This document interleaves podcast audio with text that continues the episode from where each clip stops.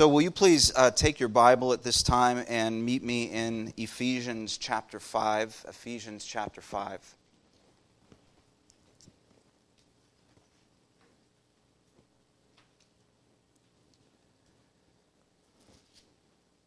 And again, if you're in need of a Bible, there are some provided for you in the seats, underneath the seats in front of you. This week, I found myself uh, reflecting on the things and people that have, um, that have really served to help bring me to where I am today. I reviewed the years gone by, and, and what became very clear to me is that nothing has shaped my life and my faith more than my family. I came to faith in Jesus as a 16 year old high school junior, my junior year. And I've been walking with Jesus for over 30 years. I've been part of three wonderful churches, three wonderful churches from different uh, denominational backgrounds, uh, churches that have served me incredibly well, churches in which I have been privileged to serve. I've had numerous uh, mentors people I've looked up to, uh, men and women who've modeled the Christian faith for me very faithfully. I've faced uh, some challenging situations in, in life and in ministry, and, um, and even had you know, bouts of what we might call suffering, times of suffering. But as formative as these events have been, and as many people I've been privileged to know and learn from, nothing has shaped my life and faith more than my family. From my parents and sister to my wife and children God has used the everyday experiences, the everyday interactions with the, this relatively small group of people in ways that nothing else compares. I imagine that, that, that many, or maybe even most of you, could say the same thing. And so, in continuation of our summer series this morning, we come to Ephesians chapters 5 and 6 to explore some of what the Bible says about family and parenting. And here we learn that uh, what many of us already know by experience that spiritual formation typically begins in the home. So let's read this together. Ephesians chapter 5. We're going to begin in chapter 5, verse 22, and we're going to read through chapter 6, verse 4. It begins in, in Ephesians 5:22, wives, submit to your own husbands as to the Lord, for the husband is the head of the wife, even as Christ is the head of the church, his body, and is himself its savior. Now, as the church submits to Christ, so also wives should submit in everything to their husbands. Husbands, love your wives as Christ loved the church and gave himself up for her, that he might sanctify her, having cleansed her by the washing of water with the word, so that he might present the church to himself in splendor, without spot or wrinkle or any such thing, that she might be holy and, and without blemish. In the same way, husbands should love their wives as their own bodies. He who loves his wife loves himself, for no one ever hated his own flesh, but nourishes and cherishes it, just as Christ does the church, because we are members of his body. Therefore, a man shall leave his father and mother and hold fast to his wife, and the two shall become one flesh. This mystery is profound, and I am saying that it refers to Christ and the church. However, let each one of you love his wife as himself, and let the wife see that she respects her husband. Chapter 6. Children, obey your parents in the Lord, for this is right. Honor your father and mother. This is the first commandment with a promise that it may go well with you and that you may live long in the land. Fathers, do not provoke your children to anger, but bring them up in the discipline and instruction of the Lord. Will you pray with me? God, we want to thank you for the time we have to come before you and learn from your word. I want to pray for every person here in the room and every family that's represented here in the room. And I would ask specifically, God, that you would, um, that you would, that you would see fit and be well pleased to pour out fresh, a fresh supply of grace upon our homes this morning and even upon our hearts. We thank you, God, that even as we awoke this morning, we were greeted with a fresh supply of mercy, new and tender mercies that you reserve and set aside for us day after day after day. And so we come to you now knowing that we are frail and feeble, and in many ways we have fallen far short of your perfect will for our lives and even for our families. And so we come to you, Lord, uh, humbly.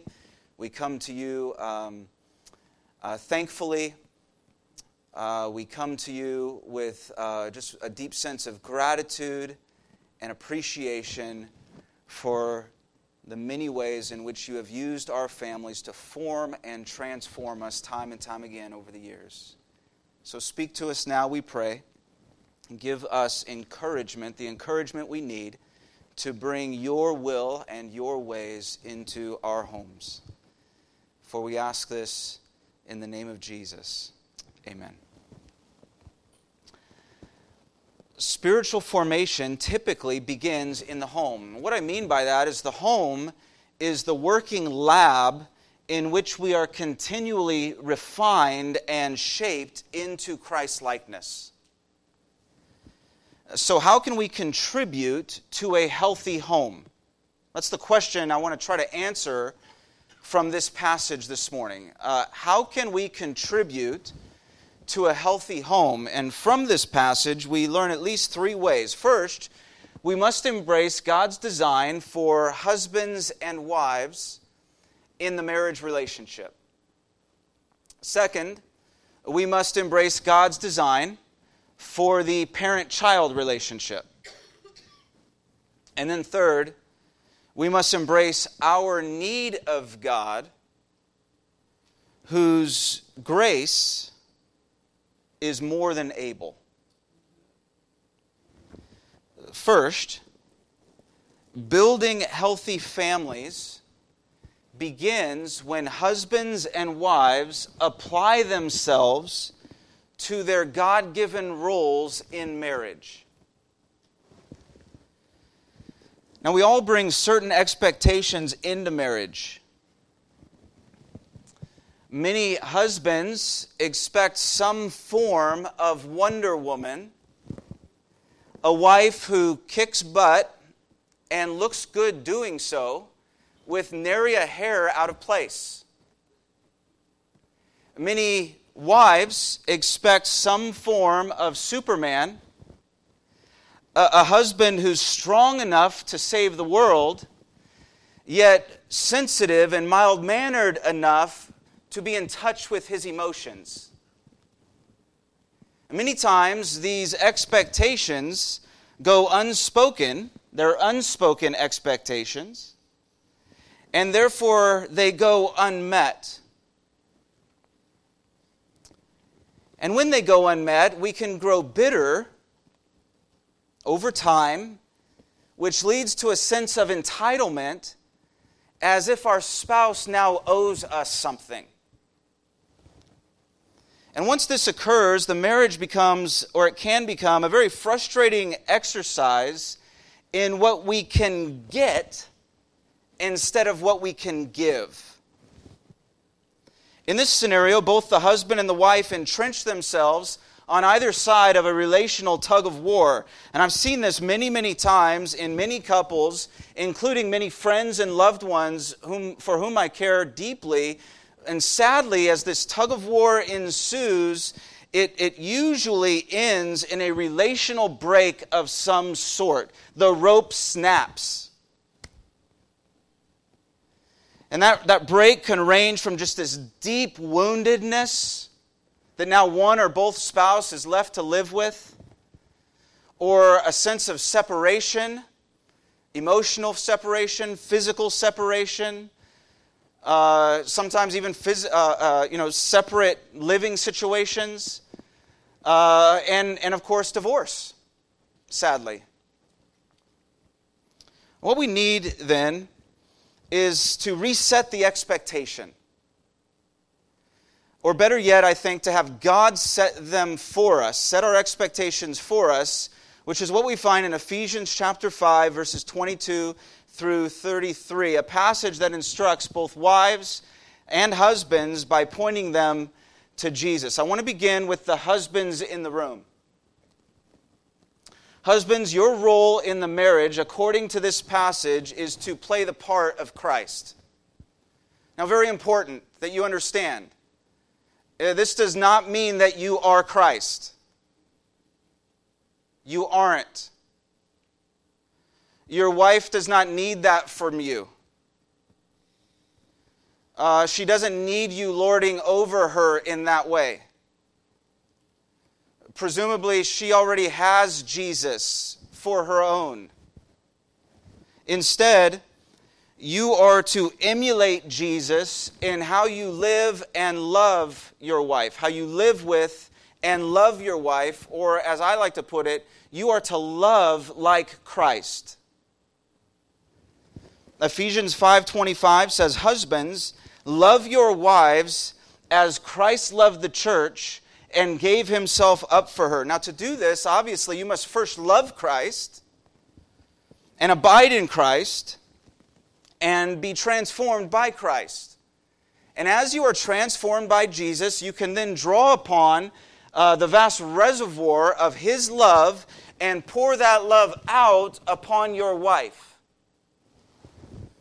But what does that look like? What does that look like in practical terms? This idea of pouring that love out upon your wife. I think if we read a little further down, verses 28 and 29 uh, provide some answers. They say, in the same way, husbands should love their wives as their own bodies. He who loves his wife loves himself, for no one ever hated his own flesh, and here it is, but nourishes and cherishes it just as Christ does the church. And these two words, nourish and cherish, are there to help explain how the husband is to love his wife. First, he must nourish her. The word means to develop, to nurture, to lift up. It's the same word used uh, we'll come to this later. It's the same word used in the beginning of chapter 6 when fathers are told uh, not to provoke their children, but to bring them up in the Lord, to nourish them. So, this word nourish carries a sense of dignifying purpose and care and personal attention. So then, a husband transformed by Christ will learn his wife and seek to understand her heart and the subtleties of her soul her, her moods, her joys, her sorrows, her fears, her insecurities, her gnawing guilt, and above all, her deepest needs. And because he wants, so much he wants to see those needs met, he'll do whatever it takes to nourish her, even as Jesus nourishes us. The word cherish goes even deeper emotionally. Because the word means to comfort, to warm, to value, uh, and to soften. It's the picture of like to soften with, with heat, with warmth. Paul uses this word in 1 Thessalonians 2 7, where he says, uh, we were gentle among you, like a nursing mother taking care of or cherishing her own children. So, when a woman is married to a Christ like man who cherishes her like this, she feels valued by her husband. She feels held dear above all others, second only to Christ. Her husband doesn't point out all of her faults or selfishly compare her with others or send messages that convey that she never measures up. She's always falling just short. That's not loving like Christ. Instead, this husband delights in her, prizes her, values her, cherishes her, and empties himself for her sake, even as, as Jesus emptied himself for ours. Therefore, husbands, nourishing and cherishing your wife also involves taking the initiative in the relationship. Jesus didn't wait for us to be good enough or to earn our way into His good graces. Rather, He came to us with grace as undeserving as we are, so a husband transformed by Christ will proactively address his wife's needs even if he feels he's been wronged or hurt. Because, after all, how many times have we wronged Jesus and grieved his heart only to be met with forgiveness and love? So, to all the husbands in the room,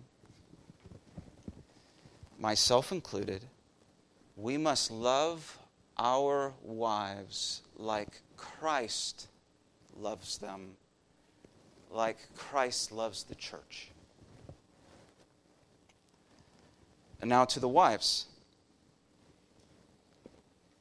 Ephesians 5 also says, Wives, submit to your own husbands as to the Lord.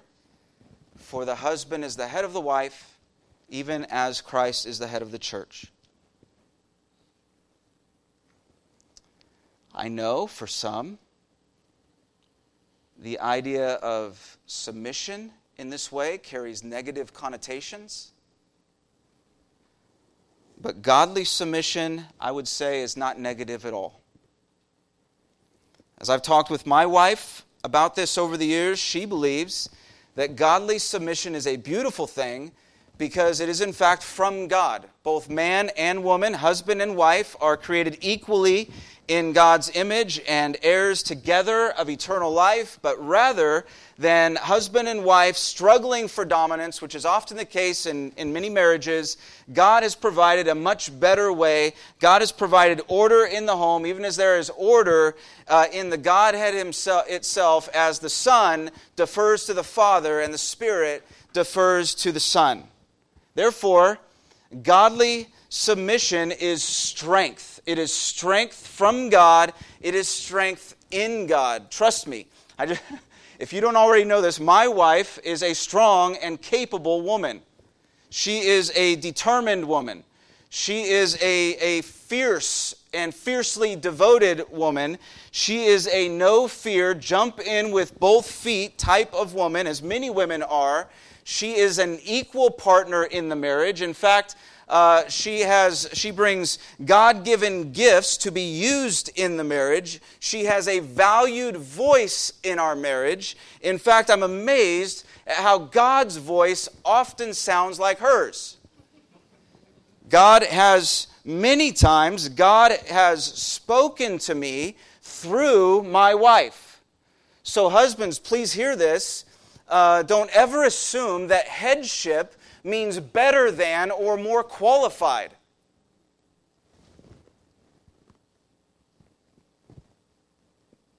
In fact, Ephesians 5:21, if we just skip up one verse, calls for submission on the part of us all.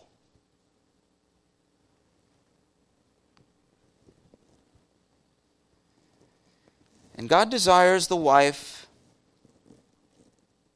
to submit to her husband as the church submits to Christ. And so, how does the church submit to Christ? Not begrudgingly, right? Not begrudgingly, but in love. Because the church loves Christ. The church knows that Jesus loves her. The church, uh, uh, the church knows that Jesus gave his all for her. Knows that, that, that, that, that Jesus always wants what's, what's ultimately best for her. So secure is the church in Christ's love that it happily submits to his lead.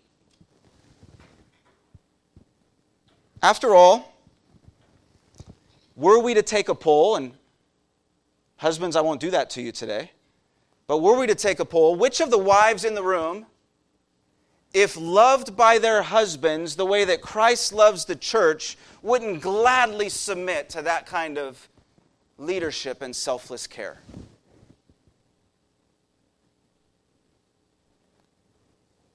It's not that husbands always get it right, they don't. We don't. Wives, you know, you know this very well. Your husbands are not perfect. They're flawed, they are finite, they are sinners who need Jesus as much as anyone else. And yet, the wife is called to trust her husband even as she trusts the Lord, to pray for her husband even as she prays to the Lord, to love her husband in this way even as she loves the Lord. And so, as the husband is to love like Christ, the wife is to love like Christ's church.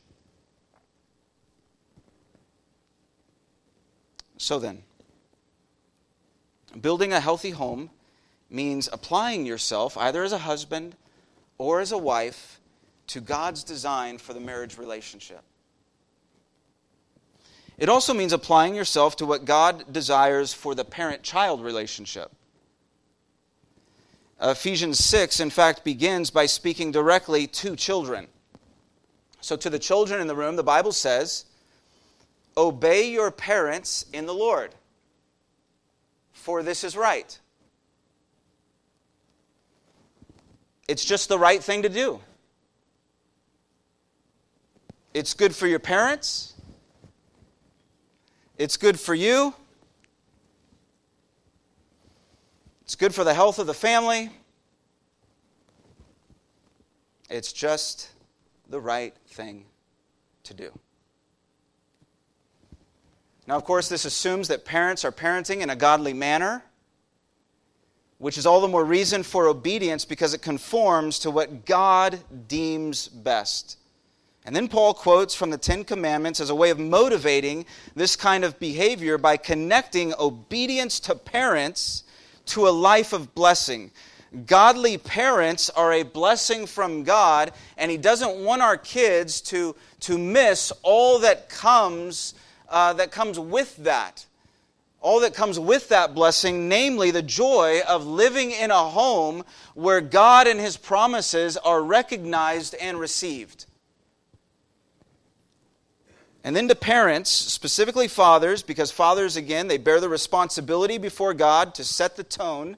God says, Do not provoke your children to anger, but bring them up in the discipline and instruction of the Lord. And so there are two pieces of instruction here uh, one to not do, and one to do. All right? Don't provoke. Don't do this, do this. First, we are, we are not to provoke our children to anger, or as it reads in the NIV, do not exasperate your children. Uh, I take this to mean that don't expect more from them than what is reasonable. Be understanding of them. Be understanding of their life stage. Be understanding of what they're capable of. Understand their limitations because to, to, demand more than they're capable of is exasperating to them. And it can easily cause them to grow angry with distrust. Parents, I think this is good for us to hear because it seems that some parents expect perfection from their children. Or we expect to have, even if we don't say that, we want to give the appearance of having perfect children, of being the perfect family.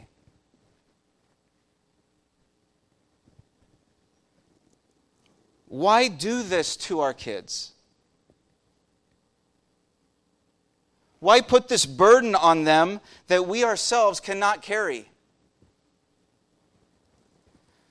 In fact, I think maybe the, the, the, quickest way to exasperate or provoke your child is to talk the talk without walking the walk.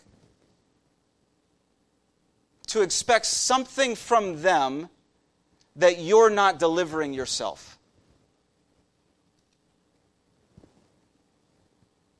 Why weigh them down with expectations that, that we aren't willing to carry ourselves? Rather than weigh them down, we're to bring them up, it says. We're to bring them up. And to do this well, it's helpful, to, I think, to know the dynamics of the uh, of the relationship as the child grows from one life stage to the next. Now, as you know, there are just all sorts of parenting resources available these days. I mean, you can turn anywhere and everywhere and find some kind of parenting resource, some of them from a biblical perspective. Uh, and many of them have been very helpful to Sally and I over the years. But, but one that I've just found particularly helpful is more of a big picture, bird's eye approach that, uh, that I first heard from Focus on the Family and that they refer to as the four phases of parenthood. The four phases of parenthood. Phase one is the commander phase. This applies to the early years of the child's life, from infancy to toddler, maybe, uh, where they are entirely dependent. They are just entirely dependent on the parent and the parent's ability to make good decisions for them in this stage, parents provide structure and they determine, they command all that takes place within that structure. Phase two is the coach phase. As the child grows, the goal, of course, is to help them make good decisions for themselves. So, parents will introduce tasks to the child cleaning your room, picking up your toys, dressing yourself, and so on. And then they'll allow the child to experience the result, good and bad, of either following this instruction or not. The parent still sets the agenda, but now process is beginning to process the why behind the what, right? I mean, how many of us have had our kids say, we give an instruction and they say, Why? And what is our typical answer? Because I said so. Oh, I used to hate that. That's not helping me to process so that the decision can become mine. And yet I still say it to my kids. When in fact, what I want to do is I want to, there are these moments I want to, I want, like in the big picture, I want to help them process on their own so they can draw these conclusions themselves. I want them to prob- I want them to encounter some problems and I want to help them problem solve. And this stage typically ranges from toddler to the preteen years. So it's just a wide Phase three is the counselor phase. Here, the child enters their teenage years. They begin to navigate. As they enter their teenage years, they begin to navigate other influences that affect their lives. Some good, some not. So the parent must help them process the information in a way that invites God's truth into the discussion while still allowing them some room to draw some conclusions on their own. This is where they begin to take ownership of their faith. And because so much is going on in their lives at that time, physically, emotionally, socially, spiritually, there will be, not if, there will be heartache and failure. There will be. There will be heartache and failure, but the parent is there to help them, help navigate them through it. And finally, phase four is the consultant phase. In this stage, the child has entered adulthood which means that parents must, must learn, they must learn to let go. Not entirely, not entirely, because you never stop being a parent. And sometimes, somehow, our, we let go and our kids come back. But children in this stage are now making decisions for themselves. They're charting a course for their lives. And what's really, really, really hard, as I've talked to parents in this stage, is that sometimes they will make decisions and chart courses that may not be the decisions or courses that you would make or chart for them.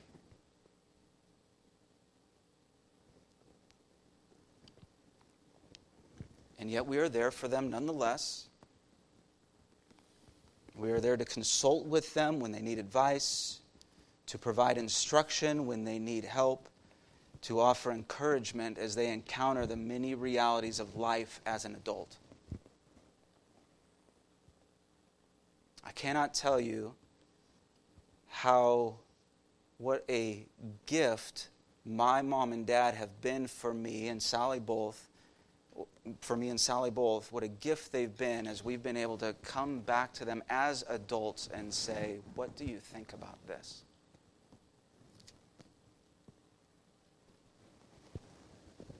Obviously, these phases aren't scientific, they aren't set in these predetermined boxes. They're very fluid, they, they're overlapping, and different children will require different levels of commanding and coaching and counseling and consulting as they move from phase to phase.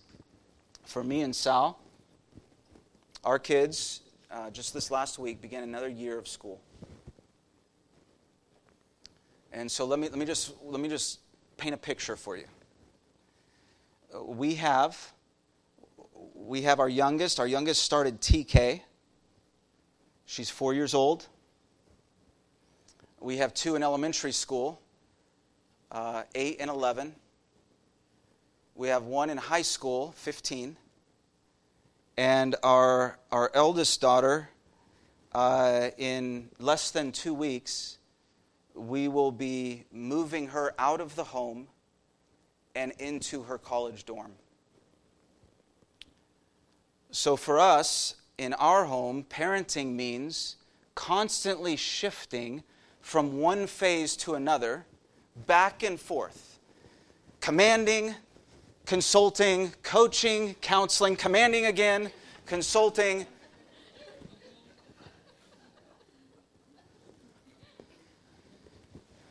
And you just there are times where you just want to disappear.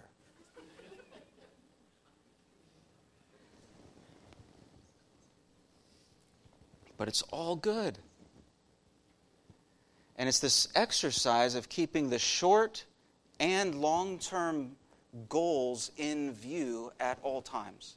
It's like my, um, my contact lenses. So this year, my optometrist tried something different. And he said, We're going to, in your left eye, we're going to put a lens in there for up close. And in your right eye, we're going to put a lens in there for far away. And your brain's going to figure it out. And he's right my brain has figured it out, and so I can read up close and I can read far away, whereas before I couldn't. And I think parenting is like that. I think parenting is always keeping an eye on the here and now while, while having an eye to what's down the road. And our, our, our brains, hopefully, will figure it out. It'll just make sense of it all. And as challenging as it is, and it is, it is challenging, and as much, uh, as, as much as it brings out our own fears and doubts, it's also full of joy and laughter and hope and, and purpose beyond measure as we strive to bring them up in the Lord.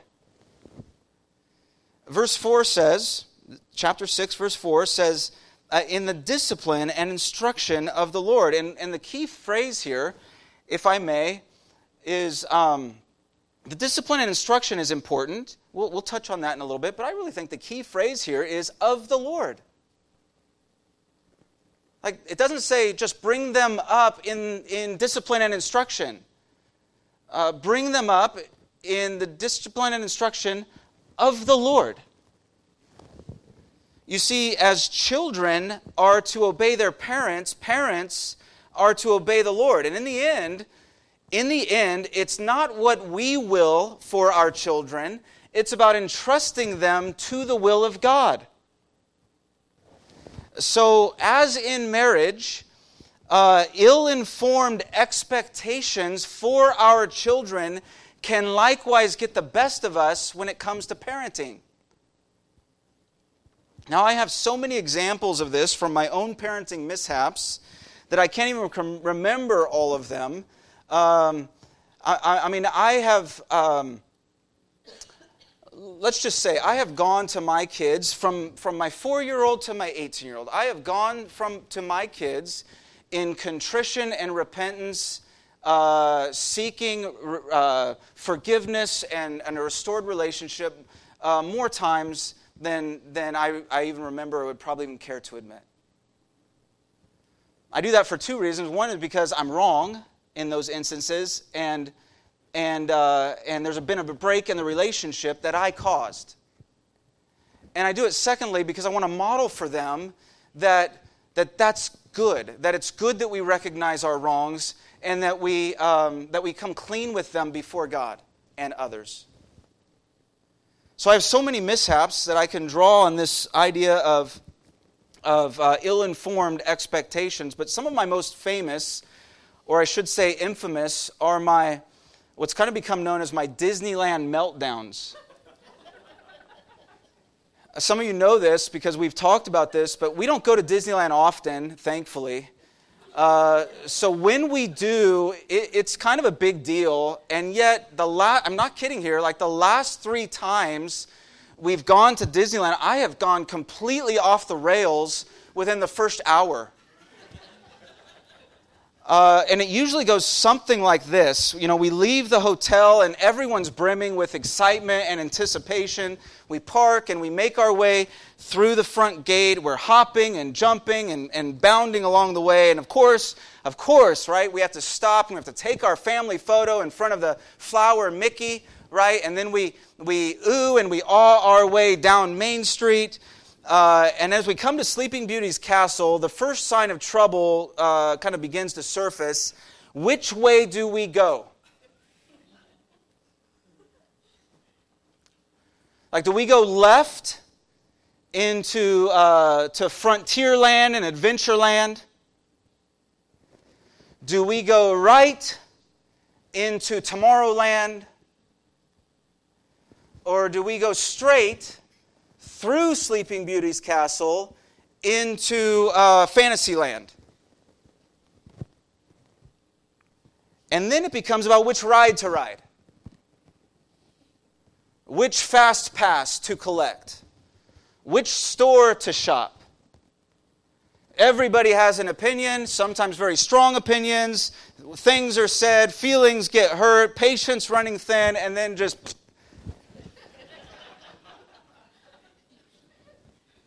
I mean, all this time I'm trying like mad to keep it all together, but I can't take it anymore. It's like, don't they know this is the happiest place on earth? don't they know how much this costs us how expensive this is. They better darn well start enjoying themselves or else.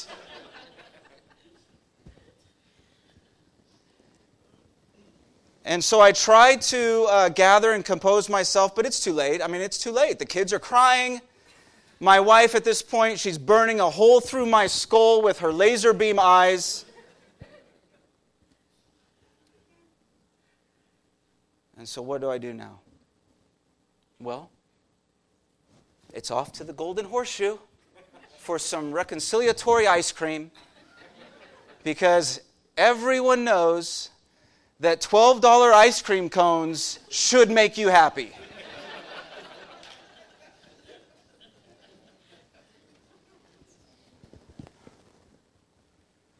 now, you should know that uh, after a seven year hiatus, we're going back this Thanksgiving. and I'm already praying my way through it. But the point the point is that our parental expectations that our kids must always think as we think or behave as we would want them to behave, those expectations are destined to let us down. Instead, wherever we are, and in whatever we do, we must learn to surrender our will for our kids to God's will for their lives. Obviously, there's some overlapping to that. But I think if we're honest, parents, there are times when we will certain things for our kids and we haven't even consulted God about it. We need to ask Parents, parents, we need to ask why did God give me these kids?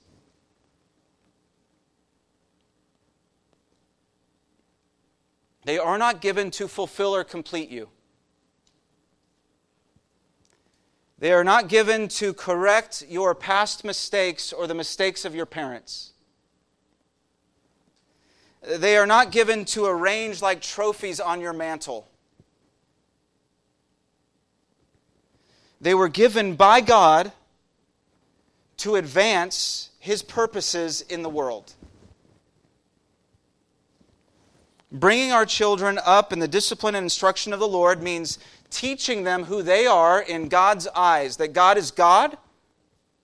God is God. We don't we, we are accountable to, to someone, and that someone is God. God loves them, and, and He loves them so much that He gave His only Son, Jesus, to rescue them from the, the sins, their sins that separate them from God. It means encouraging them to see their need of Jesus, uh, to help them confess their sins and place their trust in Jesus who bore sin's penalty on the cross in their place. It means reminding them that Jesus is not one among many, but the only way he is the only way by which we are saved and restored to God, and it means helping them to live uh, to live out the life of faith by faith. But as most parents already know, so much of this is out of our control. So much of our kids' lives is out of our control. So, in the end, we, we just have to have this spirit of surrender to the Lord, surrendering our kids to the Lord, which means recognizing our own need of grace. Building a healthy home, therefore, requires that you embrace your need of God. Husbands, you cannot love your wife like Christ loved the church without the Lord. You can't do it in your own strength. You can't. Wives, similarly, you cannot love your husbands like the church loves Christ without the Lord. Leaning upon God for strength, calling upon God for help. Parents, you cannot bring your children up in the Lord or even attempt to unless you have first placed your trust in Him. This applies whether your marriage is strong or struggling, and whether your children are walking with God or not. Because if the marriage is strong and your kids walk with God, praise God for that, but be careful. Please be careful to not think more highly of yourself than you ought, because as you well know, it all owes to God's grace. And if your marriage is struggling, or your kids aren't in step with God, don't give up. And be careful to not look to your spouse or your kids for something they cannot provide, namely your identity. Your spouse and your children were never intended to give you your identity. Only Jesus can truly do that. So look instead to God. Welcome Jesus into your life time and time again. Walk in step with Jesus with the help of the Holy Spirit. As I mentioned earlier, nothing has shaped my life and faith more than my family. Because spiritual formation typically begins in the home, the home is a working lab by which we grow up into all that God has for us. So embrace Embrace God's design for husbands and wives in the marriage relationship. Embrace God's design for the parent child relationship. And because you cannot do this on your own, nor are you expected to, please, please, please embrace your need of God, whose grace is more than able. Or as the writer of Hebrews puts it, and I'll leave you with this today with confidence, would you draw near to the throne of grace that you may receive mercy and find grace to help you in your time of need? Amen. God, we want to thank you, and I would just pray that prayer over all of us, over the husbands in the room, over the wives in the room over the parents in the room, over the children in the room. I pray that you would help all of us to draw near with confidence to your throne of grace and receive mercy from you today that helps us even now in our times of need. And God, would you bring renewed joy and hope and purpose into each of our homes? That we might reflect Christ likeness uh, to one another and even to our communities and to the world at large. We ask you to be gracious to us in this way. We know we, this, this pleases you, and so we know you've, you've, you've heard us and you, you, you're inclined to respond. Thank you.